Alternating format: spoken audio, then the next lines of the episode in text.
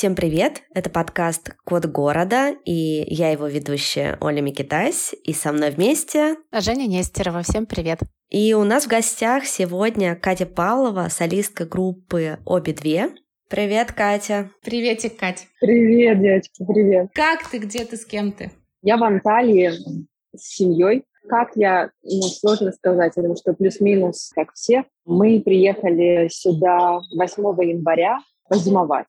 Мы в прошлом году впервые такой опыт опробовали, но мы а, зимовали в Сочи. И а, наши друзья рассказали, что есть еще альтернативная версия, не обязательно в Сочи, что там, конечно, есть свои плюсы. А мы с тобой, кстати, встречались тогда случайно да. на набережной в Сочи. Да. Вот, и мы решили повторить этот опыт в этом году в Анталии. И где-то в середине февраля мы подумали, что надо еще немного продлиться, потому что нам не хватило удовольствия. И мы поменяли на 16 марта. Но впоследствии они у нас благополучно сгорели. Эти билеты, как и многие другие. Так что мы до сих пор здесь. Ну, конечно, сгоревшие билеты – это не единственная причина, но это так, э, знаете, когда ты ходишь, ты в чем-то сомневаешься, долго не можешь что-то решить, а потом какая-то незначительная штучка, э, ты думаешь, боже, это знак. Кать, а расскажи немножко поподробнее о себе для наших слушателей, возможно, для тех, кто с тобой не знаком, чем ты занимаешься, как живешь, чем живешь? Тоже сразу вспоминается история. Стояли в миграционной службе в очереди не так давно, и в масках э, ждали ксерокопии, и ко мне подошла девушка тоже в маске, и узнала, и сказала, Катя, я так люблю ваши песни, спасибо за что вы делаете. Я думаю, вообще, где мы, что мы, почему это происходит? А Женя говорит, Женя — это мой супруг. Он говорит, точно, ты же в прошлой жизни певица была. Я уже и забыл. В общем, да, у меня есть обе две. А, группа уже больше 10 лет существует. А, я ее начала в Екатеринбурге, откуда я, собственно, родом. А, моя семья, в смысле мама, папа, бабушки, сестра, семья сестры, все живут в Екатеринбурге. Вот, и группу обе две собрала там изначально, и потом в какой-то момент переехали в Москву. И последние 10-9 лет, кажется, я жила уже в Москве. Да, вообще-то, мне кажется, Катя в представлении не нуждается, но это интересный рассказ. И больно и смешно слышать, да, словосочетание «в прошлой жизни». Как ты сейчас называешь свое пребывание в Турции?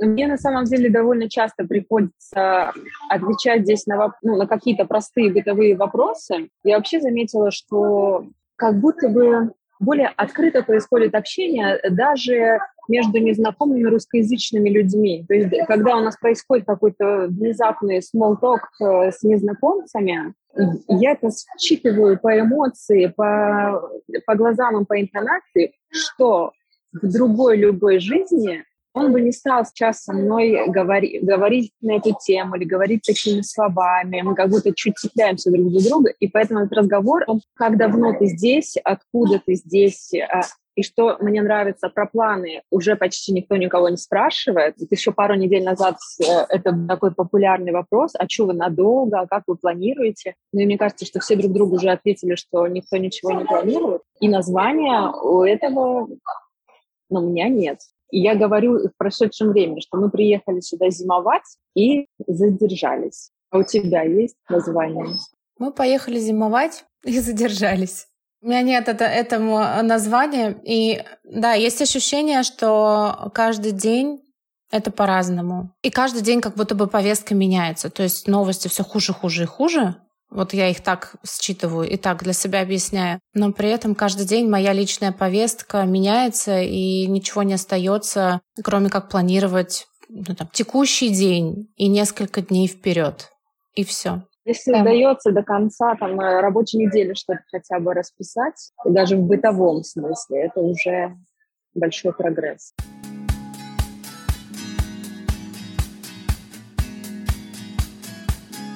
Я бы хотела тебе задать вопрос из твоей прошлой жизни, поговорить немножко про музыку. Мы тоже с Женей из Екатеринбурга, но я впервые познакомилась э, с твоим творчеством буквально к моему стыду этим летом. Я выступала на Сандарине, читала лекцию о подкастах, а вечером там был твой концерт. И тогда я впервые вообще услышала тебя, увидела тебя, узнала о твоем творчестве, э, начала слушать твои песни. Ты знаешь, мне хотелось бы спросить, а сталкивалась ли ты вот до всех событий, которые произошли сейчас, а, с какими-то сложностями именно в творческом плане? А было ли у тебя такое, что отменялись концерты или какие-то палки в колеса вставляли тебе? Не, у группы Алоэ Вера такое было. Ну, вот из плюс-минус нашего круга. Вера может очень много рассказать на эту тему со мной не было. Я как раз из той э, тормозящей интеллигенции, которую очень много лет как бы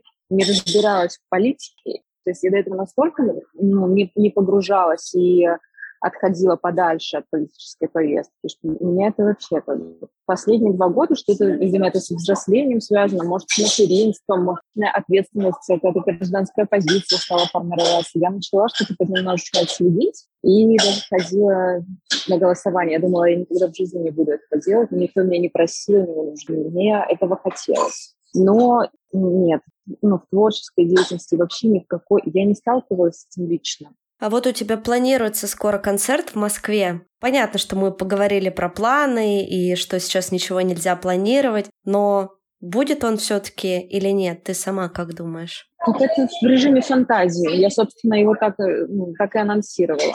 Мы можем сколько угодно сейчас говорить, будет он или нет, но мы не можем этого знать вплоть до последней недели, мне кажется, перед концертом. Mm-hmm. У нас, например, э, запланирован фестиваль, э, выступление на фестивале «Ласточка» в Москве. Это все идет в режиме переговоров. То, ли, то есть э, организаторы на сегодняшний день подтверждают, что фестиваль будет, группы на сегодняшний день подтверждают свое участие.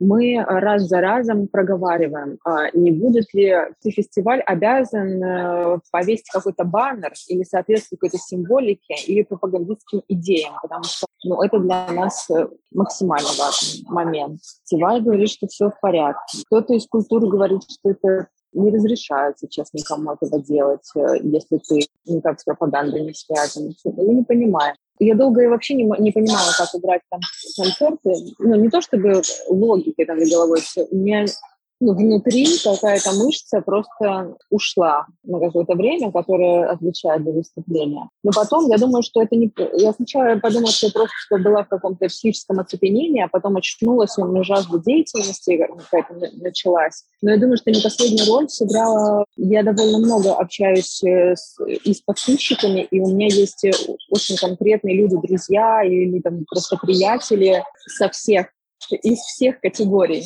И я, желая оказать поддержку, в итоге получила такое колоссальное количество этой поддержки в свой адрес. И мне несколько раз люди написали нужны песни именно донады, то мне это самой стало донадой. Мне не хотелось играть в на тему благотворительности, например, в защиту или в поддержку, потому что мое искреннее желание, оно было про выйти и петь им, именно в этом контексте, то есть это никак не отменяет э, ни благотворительность, ни поддержку, да, но мне не хотелось это смешивать, потому что я бы перенастроила бы эту оптику, да, и выглядела бы в каком-то более выигрышном ключе. Мне казалось, что ну, я, я совру в этот момент сыграть, надеюсь, сыграю. А как сейчас вообще дела обстоят в музыкальной сфере? Очень многие в культуре разделились да, на два лагеря.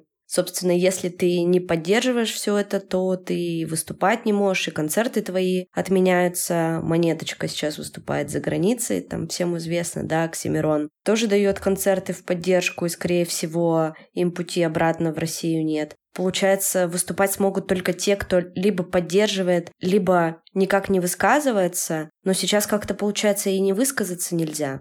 Я не знаю как. Ну, то есть я знаю, что все довольно трудно, но потом, есть же, как я называю, наш микрошоу-бизнес, э, очень э, нишевых групп, которые и так ну, мы даже не, не подняли головы после пандемии. Мы вообще как-то один глаз только высунули из-под одеяла и подумали, а что можно? И ну, хоть что-то как-то начало, намек на то, что сейчас что-то начнется опять шевелиться.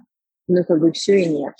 Ну, потому что если ты большой артист с, с стадионными э, сборами, то это совсем другая история. И, конечно, они, это мои рассуждения. Я не знаю, как наверняка, возможно, заблуждаюсь. Они заметнее, ну, это же Оксимирон, монеточка, да, они, они на виду, они заметны, потому что про группу обе-две там, знает полтора человека, да, а про Оксимирона знают все, поэтому им и сложнее сейчас. Я знаю, что есть блэк-листы Мой менеджмент следит, попала я в блэк-лист или нет. Вот и все. Вот и все. Поэтому, а что будет, я не знаю. Что это маленькие, ну, то есть наши концерты, это же, ну, то есть нужно, чтобы работала площадка, и площадкой были тоже сборы. Какие сейчас сборы на площадку? Я вообще не представляю. Ну, чтобы у людей было желание ходить на эти концерты. У кого-то есть э, желание вообще не вылезать с концерта, чтобы как, как-то это все проработать и проболеть, что внутри, да. Кто-то не может выйти из дома. Нужны спонсорские истории. Работает небольшой клуб, например. Кока-кола им привозит свою Кока-колу.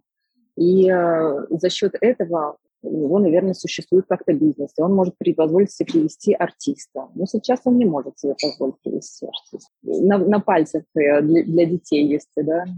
У нас э, планировалось на апрель несколько концертов в регионах, чего не было уже сто лет. Вот как раз пандемия там сначала, да, все клубы позакрывались, бизнесы позакрывались, и вот они только очухались, и нас вместо городов пригласили на апрель. Я не могла поверить этому счастью. Ну, конечно, уже все, там уже не перенеслось. Я думаю, что в Москве и в Питере все равно на каком-то локальном уровне все останется, но какой-то бизнес в этой, в этой сфере говорить, мне кажется, нам не придется еще очень много лет.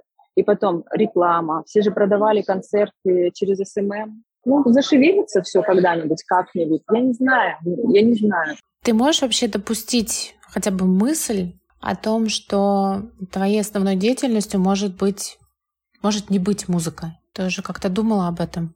Я с этим хорошо поработала как раз в пандемию, поэтому сейчас вот э, именно с этой стороны, ну, моя, мое страдание, оно из серии «ну вот опять», ну такое.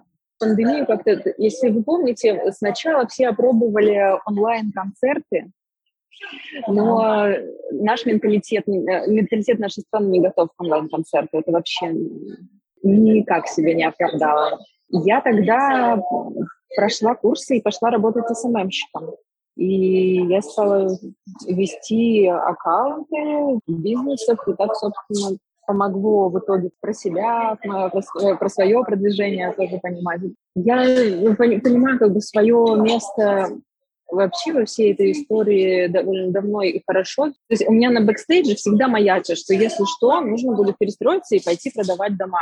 Но пока есть возможность не продавать дома, а что-то придумывать, я, как бы, ну, я не хочу сдаваться, я всегда за то, чтобы побарахтаться и найти какую-то еще альтернативу, какую-то еще альтернативу, да, ну, на крайняк ну а есть какая-то такая равноценная альтернатива, э, ну условно, э, кем я буду, когда вырасту, да, либо балериной, либо э, там космонавтом. Вот есть у тебя какая-то такая вторая роль, не знаю, запасная жизнь? Ну, в этом, в этом смысле нет. Ну, я вообще такой, знаешь, человек, я не могу существовать долго в унынии или в позиции обстоятельства так сложились, я была вынуждена, и вот теперь я несу свой крест. То есть э, в любой работе, которую я себе там сочиню или найду, если придется, я буду ну, другой ракурс искать, чтобы мне все равно было в этом классно бывало вот за последний год на такой грани, когда я понимаю, что я хочу просто... Я на полном серьезе хотела э, никому ничего не сказать, уехать на Уралмаш, снять комнату на краю где-нибудь там на, на веере похуже и просто там лечь, и чтобы обо мне все забыли навсегда. Это надо или делать, или уже не делать. А скажи, ты, ну вот ты сейчас э, сказала про Уралмаш, то есть у тебя подсмотрела в твоих сторис, есть такой альтернативный план залечь на дно в Екатеринбурге. Расскажи про него, пожалуйста. Чего ты там хочешь делать? Это не мой план, это, это план моей бабушки. Я так. не этом Но бабушка плохого не посоветует. У меня там все родные, э, там дом моих родителей, там моя сестра. То есть я понимаю, что это вообще как бы не, ну, у них худший сценарий, но что, что там делать, что мне сегодня по доброй воле там делать, я не понимаю. Как ты видишь вообще свое возвращение в Россию? При каких обстоятельствах это возможно? Когда? Что должно произойти, чтобы ты сказала, все, берем билеты? Не знаем ответ на этот вопрос. Не в плане, что, ой, не знаю, что бы ты такого теперь сделал, чтобы я вернулась. Ну, правда, этого знания, потому что нет такого опыта в жизни ни, ни у тебя, ни у твоих близких, ни у кого. И мы, мы все не знаем, как жить.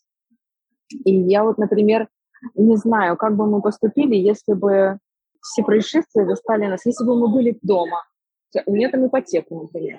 Ну, да, и нам здесь жить сейчас, ну, почти не по карману во всех этих э, непонятных обстоятельствах, что я почти без заработка осталась, да. Женя работает, спасибо большое, что такая возможность сейчас есть. То есть нам надо было срочно решать, возвращаться или нет. Потому что мы понимали, что если мы сейчас вернемся домой, то мне, например, было очень страшно, что вдруг мы не сможем вылететь, то есть, ну, и будет слишком поздно. Что такое слишком поздно? Непонятно. Это все, знаешь, на инстинктах, на животных совершенно каких-то чувствах. И я, кстати, вот разговаривала с, как бы, с несколькими семьями, я замечаю, что женщины и мужчины в семьях между собой несколько по-разному реагировали, а вот женщины из разных семей плюс-минус одинаково. Это могли быть разные решения, но на каких-то... Это все было про инстинкт сохранения семьи. Понимаешь, что нам надо остаться здесь. Почему? ну, ну, слов взвешиваешь все эти за и против, и у тебя все равно ну, качается. В твоем ответе он мне очень близок на самом деле, потому что я тоже так себя ощущаю. Я думаю, что мое решение о переезде в Грузию, которое мы приняли буквально там за несколько дней, оно тоже было основано на инстинктах, и я не могла объяснить, почему, но я знала, что так надо, что я так спасу себя и свою семью. Возможно, у нас у женщин есть какое-то, не знаю, внутреннее чувство, вот, э, да, действительно, инстинкт какого-то самосохранения, который мы даже не можем объяснить, почему так надо. Просто надо и все. Первые дни, когда надо было принимать решения, то есть ты потом уже начинаешь заниматься рутиной, организацией, решать эти бесконечно сложные вопросы. Где бы ты ни был, остался, уехал, не суть, всех накрыло но у меня не было паники, это точно. Вот был этот же э, страх именно про спасти жизнь, там, сохра- сохранить, спасти, спасти, прям сохранить. Спаси и сохрани. Вот это про что?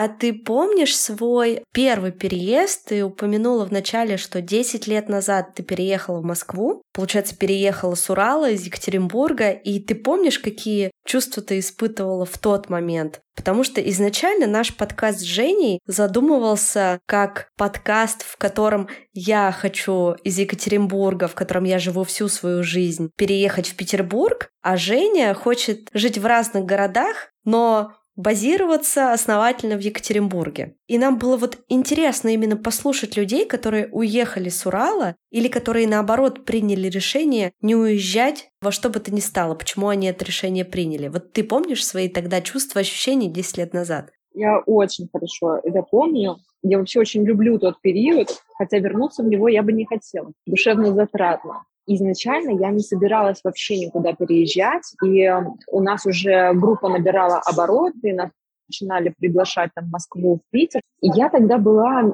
вообще, мне кажется, меньшим ну, то есть я так на себя не могу авантюристами назвать, но как-то принимать решения и дергаться в их сторону, в случае чего за мной уже давно не заржавеет. А тогда нам уже Таня Журавская, вы ее тоже знаете, наверное, она в тот момент э, была директором группы, и она говорила, надо переезжать в Москву.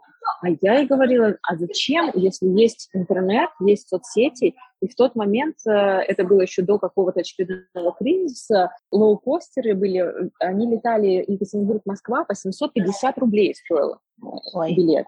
Ну, типа, как до аэропорта на такси сейчас доехать примерно. Ну, и мы на них даже летали на гастроли, и было прямо классно. Поэтому зачем переезжать, я вообще не понимала и не хотела. А потом я перевлюбилась на, одной, на одной из гастролей. И, конечно, мне тут же срочно понадобилось переезжать в Москву. Вообще столько аргументов, ну это вот та самая моя черта, столько аргументов за переезд появилось. Переезжали мы, у нас тогда была красная Honda Civic 94 -го года. Мы туда бросили два чемодана, то есть там буквально был чемодан с оборудованием и чемодан с какими-то платьями. И мы поехали в никуда. И мы жили группой, шесть человек нас было, мы снимали хостел на Белорусской, просто одну комнату с, с тремя двухъярусными кроватями. И два месяца мы вот так вот жили, у нас было почему-то очень много гастролей. Те классные времена, 2011-2012 год, куча фестивалей, всем группам платили гонорары, все, райдеры, какой попросишь, такой тебе сделают. В 2012 году мы съездили на гастроли в Украину, прямо по городам проехали. И, короче, у меня была такая круговерть тогда в башке, в отношениях, там, во всем. Вот на этой энергии, да, я, я и переехала. Муджус тогда появился, он выпустил свой первый альбом, весь кровь на танцполе, вот это все мы бесконечно крутили в машине. Но что насчет Екатеринбурга? Вот у меня не бывает такой тоски прямо по... Ну, не знаю, у меня, наверное, вообще привязанность к городу не очень развита. Ну, про Москву понятно, да? Но вот если бы тебе пришлось сегодня буквально выбрать один город, в котором тебе пришлось бы жить всю оставшуюся жизнь, вот на что бы ты обращала внимание? Может быть, ты уже знаешь даже, какой это город мог быть? Ну, я вот хотела жить в Москве. Ну, то есть всю жизнь это для Я не очень люблю вообще что-то выбирать на всю жизнь. Мне кажется, что, не знаю, это какая-то как пытка и издевательство заставлять людей, чтобы это ни было это как а, образование, да, тебе надо в 17 выбрать на всю жизнь профессию, и, пар- и партнера тоже в районе 20 тебе надо выбрать на всю жизнь, и живи потом с этим, как, как знаешь. Мне как раз-таки очень нравится концепция мне бы хотелось за жизнь пожить в разных городах. Видимо, так сильно хотелось, что я вот... Получай. Вселенная предоставила тебе такую возможность.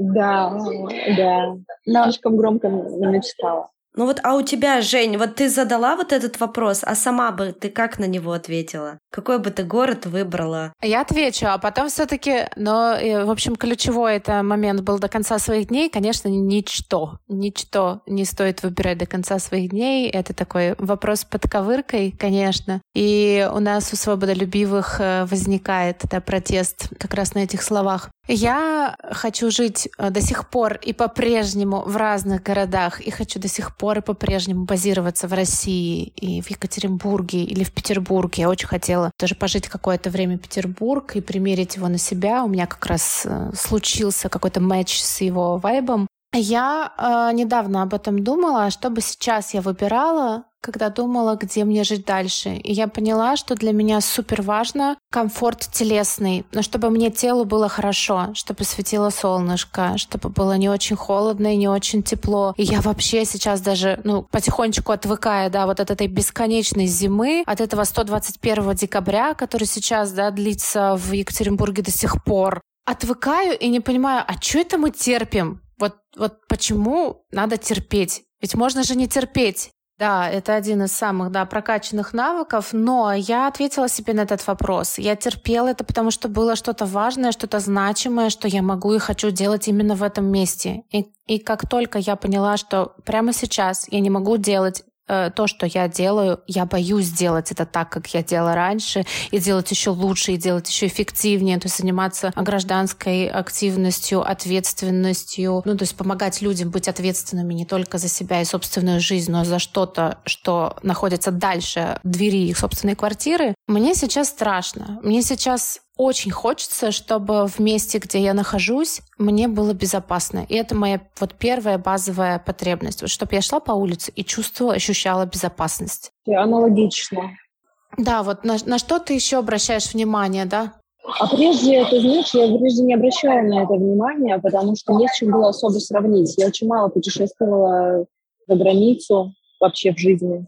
Но вот э, за вот это длительное пребывание в Турции я заметила, потому что у меня другая походка стала. Я по-другому выхожу из дома за хлебом. Я не жду подвоха, у меня меняется осанка.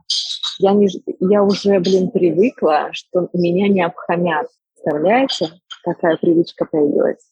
И я подумала, нифига себе, полжизни прожила просто на привычке из детства, ожидая, что... Сейчас, сейчас прилетит.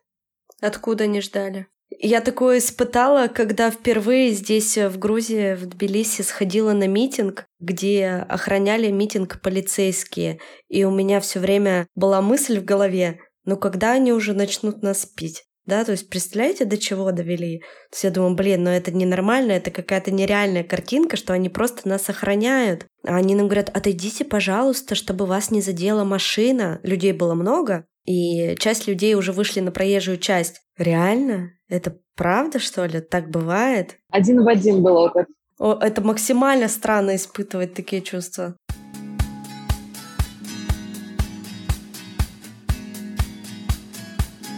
Про уральскую идентичность. Ты вообще знакома с этим понятием? Слышала когда-нибудь? Уральская идентичность. Слушай, мне задают вопрос про что с вами там такое делают. Ну вот с тех пор, как я в 2011 переехала, это касается уральских женщин, это касается уральский бизнес. Это, уральский подразумевается, как правило, Екатеринбург. Все. Uh-huh. Это, ну, естественно, касается музыки из Екатеринбурга. Uh-huh. Я, конечно, чувствую, если я что-то и понимаю, наверное, про родину, то вот на фоне этого как раз вопроса для меня, правда, важно, и я вот это моя национальная гордость, как бы быть причастной к этому кругу людей, к этому поколению. Я э, как бы знаю бренды, которые это делают. Я знаю конкретно имена людей, которые делают что-то в культуре. Я знаю конкретно там артистов.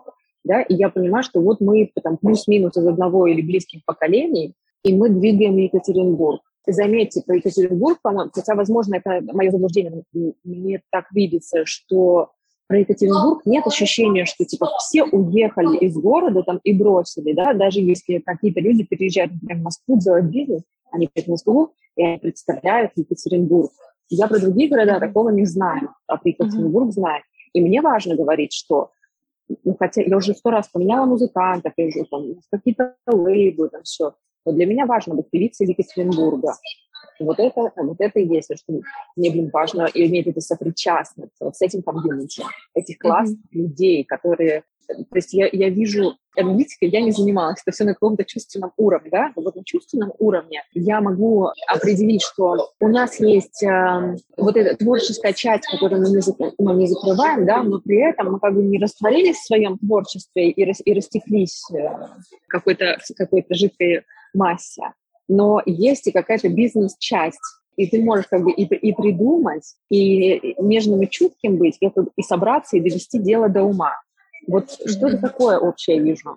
Кать, а если описывать уральскую идентичность тремя словами, то какие бы ты слова подобрала? Мне, знаешь, я туда думаю просто, я поэтому, у меня начинается паника, и мне нужно подобрать, то есть я очень боюсь там ляпнуть какую-то фигню, потому что это супер ответственно подобрать те самые три слова, и мне надо дать примерно типа неделю, и за неделю я найду там самые подходящие слова. Вот это, вот это мой случай. Ты сейчас говорила про, про то, что уральские артисты, они такие, знаешь, и творческие, и глубокие, и что-то могут сами подсобрать, и сами что-то могут организовать, и даже продюсировать себе сами. Я не только артистов имела в виду, вообще не только артистов. Угу. Я же вижу людей, которые там решили. Кстати, только что заходили ребята в кафе. Я их лично видела первый раз. Это был Коллинзев. И, э, и вот супруга забыла, как зовут девочку. А он мой соведущий в новостях. Я с ним вместе новости веду. Я, ну, и вот, мы сейчас разговариваем, и вот это здесь происходит. Что? Короче, Урал везде. Круто. Да, и знаете, что у меня, у меня какая метафора возникла? Вода и камень. Да, вот такая текучесть, такая творческость, мягкость, новизна воды. И при этом мы такие немножко как камень, да, слегка такие суровые, терпеть умеем, умеем добиваться, достигать. У меня есть финальный вопрос, который тебе, Катя, очень не понравится. Прямо тебе говорю. Э, что-то из серии «Выбери три». Не, давай попробуем, давай попробуем. Музыка, дети или любовники? Ну, вот это мой life э, balance. Когда у меня что-нибудь э, одно из этого выпадает, жить мне становится плохо. Спасибо тебе большое, Кать, что ты смогла выйти с нами на связь. Я очень желаю, держу пальчики, чтобы концерты все состоялись, их было много-много, и мы еще пели и танцевали, и встретили друг друга в следующий раз со слезами счастья. Я благодарю тебя, спасибо, я была рада развизуализироваться и поболтать с тобой. Я желаю нам встретиться на каком-нибудь прикольном уральском летнем фесте, пить лимонады, валяться на траве, слушать крутую музыку Надеюсь, скрестила пальчики, что это случится в самом ближайшем будущем. Спасибо тебе, Кать. Все, вам спасибо, девочки. Я прямо получила удовольствие.